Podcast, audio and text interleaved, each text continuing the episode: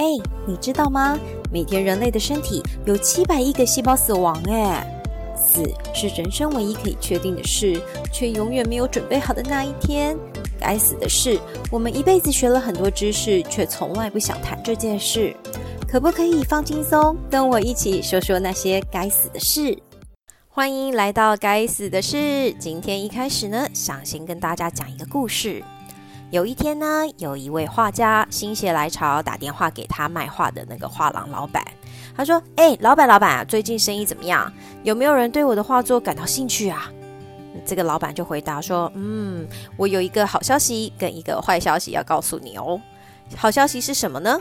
好消息是有一位男士，他专程来到我们画廊询问了你的作品，他想要知道你死后你的画到底会不会涨价升值。我告诉他说会啊。”当天呢，他一口气一次就买下了你全部十五幅画呢！哇塞，这个画家超开心，他说：“真的假的？太棒了！”嗯，然后他就问说：“请问一下，那什么是坏消息呢？”老板就回答说：“诶，这个坏消息就是呢，那个人是你的医生。”哈哈哈，不知道大家有没有 get 到呢？好贼的医生哦！可是，一方面我也觉得这个是一个好聪明、好有智慧的画廊老板哦。他在对方很开心的状况下，讲了一个很 shocking 又不是很 pleasant、很惊人的一个消息。而事实上是，我们在日常生活里面，死啊是很难说出口的话，我们更不敢轻易跟别人宣布死讯。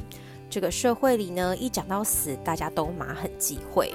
你可能没有注意到过，聚会的时候，只要一谈到死这个话题，不管是谁过世啦，或快要过世啦，讲到死，大家脸色都会微微变一下，然后安静三秒钟，无言、尴尬等等等。然后大家就会很有默契的换了话题，你我可能都心知肚明，社会里死亡是一个文化上的禁忌，总觉得讲到这个不好，然后大家最好都不要提起，很破坏气氛。所以呢，为了回避要讲到死这个话呀，我们语言中有好多好多种委婉的说法哦。譬如说，我们说这个美人香消玉殒了，或说这个人往生了，而不是往死了，或者是说啊，他盟主召唤了。这个人安眠长眠了，等等的哦。我们千万就是避开死，然后不谈死这个字。原本我以为只有中国人可能是如此，后来我才慢慢发觉，原来这样不直接的说法跟概念，在许多文化中都是如此呢。因此呢，我找了一下关于死亡的 euphemism，就是委婉语句啊。在英文西方的英文里面有个字就叫 euphemism，是一个比较呃礼貌啊、间接的方式来提一些禁忌的话题，避免我们直接的去处理可能被视为那种负面感觉啊，或者是令人很尴尬的禁忌话题。那例如死亡就是其中一个大类啦。那英文里面表达死的方式有很多很多种。那除了常常听到的 pass away，his pass away 以外呢，我整理了十大类别死的迂回讲法跟比喻给大家听听看。也许可以一边学英文啦，一边也可以了解一下过去时代的典故由来。今天就一次帮大家整理说说看哦。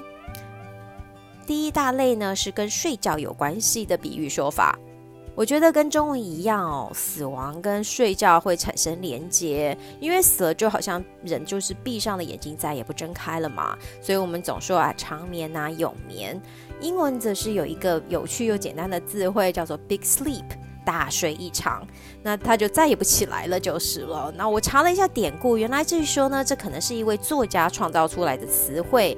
侦探犯罪类型小说家 Raymond Chandler，他写了一本书叫《The Big Sleep》，然后他有一句话叫做 “We all must sleep the big sleep one day”。呃，这个翻译叫做《大眠》，是一九三九年的知名小说，并被认为是冷硬派的一个代表性作品，也曾经两度被改编为电影哦。剧情错综复杂，里面有很多这个呃三角恋爱啊、恐吓、谋杀等等。那它也是《时代》杂志被评为一个百大英文小说。哦它这里面有讲到一句话，那我就是跟大家分享，这个也是作者对于死亡的一个想象哦。他说一旦死了，你身在何处还有什么关系吗？管它是一坑肮脏的水坑，还是高山之中的一个大理石塔，你已经死了，你已经进入了大眠，再也不会被这种事情所打扰。而对你而言，油或水，风或气，都是一样的东西。你就是进入了你的大眠，哪还会在乎你死得多龌龊，或落在怎么样龌龊的所在呢？这是 Big Sleep 这个作家对于死亡的注解。那提供大家参考看看啦。不过讲到 Big Sleep 呢，我们就会再讲到另外一个很类似的英文字汇，叫 Eternal Sleep，永恒的睡眠。我们在英文里面会讲 Entering the Eternal Sleep，进入了永恒的睡眠，跟中文说法是一样的哦。永眠就是一讲大家就会 get 到。那中西方的语言巧合可不止如此哦，还有很类似中文的说法，譬如跟第二类型时间有关的。我们会说不久于人世，对吗？那英文就是说 not long for this world。那或者是讲到类似死期将近的说法，可以说 once hour has come，某人的时间已经到了，那也就是指涉的说快死了。Once number is up，某人的生命岁数已经到了，类似这样子的说法，是不是也很有巧合呢？接下来要讲是第三种跟土啊灰尘有关的，怎么说呢？譬如英文有说 “by the dust”，吃灰尘、咬灰尘啊，是一种 slang，描述人死的一个非正式说法。它也有类似说失败的意思啊，有点像我们所说的这个吃土。不过我们平常说的吃土，好像是用那种买太多啦，然后结果搞到自己没钱吃饭，只好吃土的意思。它的意思有点不太一样。英文说的吃灰尘 （by the dust） 是原来就是指说人重重的倒在地上。那我猜是不是因为灰尘四起，所以就吃土吃灰尘了呢？呃，这个原因不可考啦。不过这个词就是拿来影射死了的意思。譬如说，我们会说 The soldier was too young to buy the dust。这个士兵太年轻就走了。那下一个，大家猜猜看，Take the dirt nap 又是什么意思呢？睡一个泥巴觉。刚刚才说跟睡觉有关系，然后这个又跟泥土有关系，所以睡一个泥巴觉呢，就是死了，然后被埋起来了的意思。那也就是说，这个人长眠于地下了。还有第四种呢，是死亡代言词，是跟金钱交易有关系的哦。那譬如说，这个比较有趣啦，bought the farm，他买了农场了，或者是短一点，我们就讲 bought it，他买了。买了农场呢，其实是有典故了的，因为哈以前的军人要是不幸战死沙场的话，他的家人会收到一数为数可观的保险金，大部分的人就会用这笔钱去付清房贷或贷款，因此有这样的说法：我们买了农场了，或者他买好了农场了，就已经暗示说哦这个人过世了。一般只要提到 his bought it，大家会 get 到什么意思，也就不用直接说破。那还有另外跟金钱交易有关的字眼，譬如说 check out 这个字常常听到哦，对不对？我们的 hotel check out 啊这样子。不过这个 check out 的典故是在讲说，呃，赌博结束啦，你到结账柜台去兑现，这个动作呢就叫做 check out。一般来说呢，我们只要结完账就是要转身离开了嘛，所以我想在人生当中的这个结账，想当然尔啊，就是结束以后要离开人生的意思啦。延伸字呢，我们可以说 eternal check out。永远的登出了，也许这个就是更直接的，就是说永别了吧，这样子。那另外也是跟赌博有关的字，叫做 cash in one's chips，筹码去兑换了现金，chips 就是筹码的意思。Cash in one's chips 就是结束赌博的时候，我们最后一个动作就是把筹码把它换成现金，就要离场了。中文有此一说，人生啊就是一场赌局。我想 check out the game or cash in his chips，就是指的是人生呢一个总结的结束了吧？换一个角度讲呢，还有一些是跟动物比喻有关的哦。第五种说法就是跟动物扯上边，怎么说呢？belly up，肚子向上。想象一下什么样的状况，我们肚子会向上啊？中文我们讲的是四脚朝天。那这个词汇呢，很有画面感吧？通常动物最脆弱的地方就是肚子啊，大自然里面是最不能轻易露出来的地方，一翻肚肯定就是必死无疑。那通常呢，这个智慧呢，也就是来自于鱼死了就会翻肚，The goldfish has turned belly up，金鱼翻肚了就死了嘛。那也可以说车子挂了，My car has gone belly up on me。甚至可以应用在财务状况方面，说哦，公司 go belly up 了，就是破产了。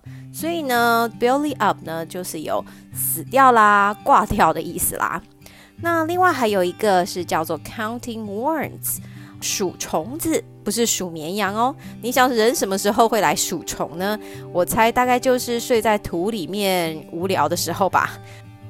那另外一个词 food for worms，或者是 worm food。虫的食物啊，worm 就是虫嘛，food 就是食物嘛，也是类似这样的概念。不过的确是很科学啦，人死了以后被虫吃掉也是虫的食物没有错。但是想想还蛮恐怖的，这个人变成了虫的食物这样子。好了，那离开的动物的关系呢？我们接下来要进入跟场所、场域、地方性有关的。嗯，第一个要讲的就是进入故乡家园。Enter the homeland，这个人进入了，回去了家乡哦。那这是一九五零年代在英国常用的，叫做 Enter the homeland。第二个呢是 Gone to a better place，这个是我们预告里面有提到啦，去了更好的地方。那什么是更好的地方？我想地球以外更好的地方就是天堂啦。嗯，再过来是 Happy hunting ground，快乐的猎场。这个呢，是因为在印第安文化里面，它描述死后的生活情境就是一个快乐的猎场啊。印第安文人，我们知道他都是以打猎为生嘛，那猎场对他们来说是文化上很重要的地方，也代表着这个人已经过世了，每天可以快乐的打猎。那其实也就是去了更棒的地方的意思啊。第七个，我们再接下来延伸，就是跟刚才有点类似啊，是一个区域性或者文化性的死的说法，有哪些比喻呢？波兰人说踢到了日历，kick the calendar，踢到日历或月历啦。波兰人说日历呢，则是暗示了一个人的死期，是一种非正式的说法。不过也像我之前提到的第二类一样，死亡跟时间通常是有关联的，所以 kick the calendar 是波兰人说的。维京人说。船上下来了，off on a boat。维京人 Viking 呢，是过去海盗称霸全世界、建立了海洋王国的一个民族哦。他们的生命就是在航行的船上，失去了船或者是离开的船的概念，基本上也就等于失去了 Viking 的生命。所以说 off on a boat，人也就死了。再过来呢，有另外一个是澳洲人说的，澳洲人说通过了后巷。Pass in one's alley，也就是穿过某个巷弄，类似这样的意思。那我没有办法找到一个正确的典故或资料。那如果真的对于澳洲文化比较了解的人，欢迎留言跟我们大家分享一下，到底为什么当时会讲 pass in one's alley。英国人则是讲说有另外一种有趣的说法，叫做典当鞋子。Pop one's clocks，典当叫做 pop，这是一种呃非正式的说法。那木屐木鞋叫 clocks。在英文里面呢，它这个是在描述十九世纪英国的工人阶级，在他们呃快要临死的时候，会告诉家人说：“哎，你赶快去变卖典当我的衣服鞋子吧。”那家里没有钱，你可能要筹措一下丧礼的费用。而当时的工人阶级可能仅有的最 valuable、最珍贵的东西，就是他们的衣服鞋子了。其实这个呢，也暗示当时啊十九世纪工人的生活的窘境。好啦，讲完这个悲伤的，我们来讲第八种跟信仰或者是宗教有关的。嗯，死亡我想是离不开宗教的，所以呢，之前我们有提到 enter the homeland，其实跟宗教也是有关，因为这个故乡就是上帝的天堂。那另外呢，meet the one's maker。与造物者见面去了，这是比较接近基督教的信仰哦。灵魂过世以后，将与神见面，做最后的审判，meet one's maker。那还有一个就是说比较现代的，也比较开心一点的，它可以讲作说 take the last train to glory，搭上最后一班前往光明光荣的火车。基督徒呢，开心的登上了这个火车，会前往心目中的天堂。那我不是基督徒啊，我不是很懂得典故，但是我有找到两首老歌是福音歌曲，一首叫做《Last Train》，另外一首叫做《Last Train to Glory》。它这个歌词我翻译过来给大家听听看哦。这一段是副歌的部分：乘着黄金的铁路走向神，上车吧，这是前往光明的最后一班车。放下你的负担，上车吧。我觉得这就是很像我们中国人可能讲说，哎，我们上摆渡船呐，要往奈何桥啊，往生西方前去吧，这样子的感觉。不过基督教跟佛道教用的交通工具可能不太一样，我们坐船，他们坐火车啦。另外一方面，我也觉得西方人的福音歌曲比起一些佛道教音乐，感觉似乎平易近人很多，也比较现代化。那除了基督教、佛教，我们还有这个所谓的 New Age 新世纪。新世纪的群众呢，团体呢，他们有一种说法叫做 “drop the body”，放下你的身体。drop 就是放下，然后 the body 是身体嘛。那它的典故就是来自于新世纪心灵学派的这些人呢，相信肉体虽然死了，但是灵魂还是活着。所以我们不说死亡，而是说 drop the body 了哦，已经放下他的身体。其实这个跟佛教也有点类似。好啦，那接下来我们就进行到第九个比较特别或者是比较另类一点的 category，是关于黑道或谋杀的比较暗黑的说法。它就有点类似像台湾霹雳火那样子说啊，上力几趟 key you 几滴环拿会这样子的影射。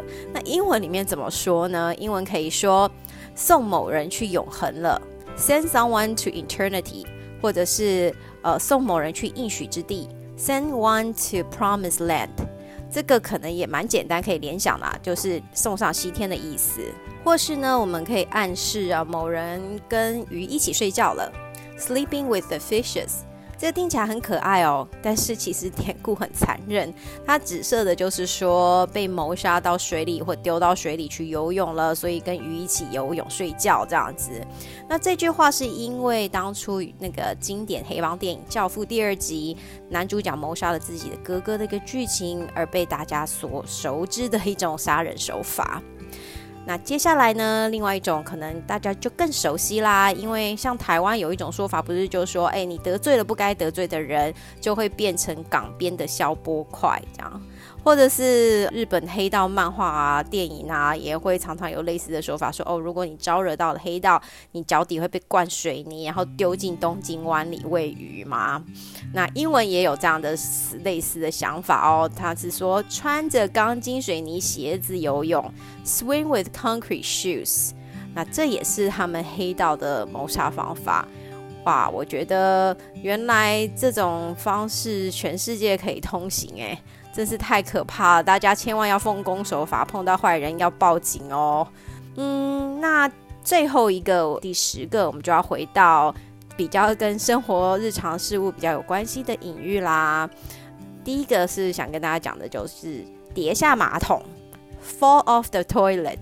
人什么时候会跌落马桶呢？通常人在马桶上不是都在做一件很认真、很专心的事情吗？那人突然从马桶上跌倒。这是很难呐，也同时是在讲一个非常突发的状况，然后就倒倒下了这样子。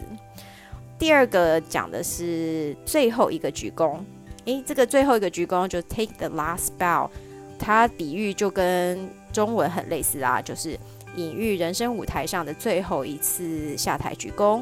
嗯，这个应该大家都很很容易去联想哦。第三个是拔掉插头，pull the plug。把机器拔掉，把插头拔掉，那就代表没电了嘛？那也就代表说，哦，这个生命的结束。那也有的时候，它是暗示长照病人呐，或者病人的时候，我们拿掉生命支持系统啊，这些呃机器的时候，就宣告医治无效，这个人可能就是往生了这样子。再过来就是跟猫王握手见面了，shake hands with Elvis。这句话呢，就是代表说，哦，你已经跟一个过世的但是非常有名的人见面了。那其实也代表说，你到了另外一个世界的意思。所以这个讲起来比较没有那么严肃哦。我们可以这样说，跟猫王握手见面了。再过来，这个是一个蛮有趣的比喻哦，跟服装有关系的。就是穿上松树做的大衣，wearing a pine overcoat。穿上松树做的阿衣，感觉很浪漫，然后有很华丽的感觉。但事实上呢，这大衣呢，代表的是一个木头做的棺木啦。呃，虽然形容的很浪漫，其实实际上是没有那么浪漫。好啦，那最后最后一个呢，也比较常最常听到叫做 kick the bucket，踢桶子啊。据说跟自杀有关的哦，然后人最后悬掉自杀，然后就把桶子给踢掉了。这里我就不多做描述，请大家自行想象哦。kick the bucket。所以呢，以上就是十种归纳起来的英文说法，不管是从跟中文比较相近的，或者是动物界的，或者是日常生活的，或者甚至暗黑一点的黑道的，有很多很多指涉死亡的各种委婉说法。其实还有更多更多，有一些比较残忍的，我就在这里不太聊了。大家都还可以去上网查一下维基百科的链接，我也会放在 podcast 底下，大家可以继续去研究研究啊。那目前为止，我好奇的是，大家听完了这么多，感觉如何呢？其实我自己觉得，虽然语法啊、语文啊有各有不同，可是意境却是很容易能够体会的。对于生命中的呃戛然而止，或者是生命最后的消失，也许每一个人，不管你身处哪一种文化，或者是用的语言，它都会让你有一种莫名的可以的理解以及默契。这个仿佛是全世界都通用的生死道理，我觉得真是很奇妙。我看到一个有趣的网络说法，他说：“人们常常说人生就如同一场游戏，所以我们就会知道游戏就是 game 啦。那 game 结束时候，我们称为 game over，然后我们就可以得到两个字的字首 game G A M E 的 G 跟 over O V E R 的 O 就变成了 G O G O 是什么意思呢？就是 go，对不对？”够了，所以我们总是说去啦或走了，代表是死亡，这个人死了，是不是？不管是中文或英文，玩来玩去都有它必定相通之处呢？提供大家参考看看啦。今天的节目就讲到这里，我呢也要来够喽。不过这是暂时的够，不是永远的够啦。这个节目我们还要继续呢，希望今天大家也有听到一些有趣的冷知识，跟我学到了另类的英文词汇。下一次呢，要跟大家继续聊更有趣的生死话题哦，拜拜！别忘了还有预告哦，Netflix 人气韩剧《遗物整理师》第一季你看过了没？韩国欧巴搭配死亡场景，却勾勒出不同的人生想象。分享京剧，加码聊聊遗物整理师更多的故事。下一集不爆雷，真心推荐。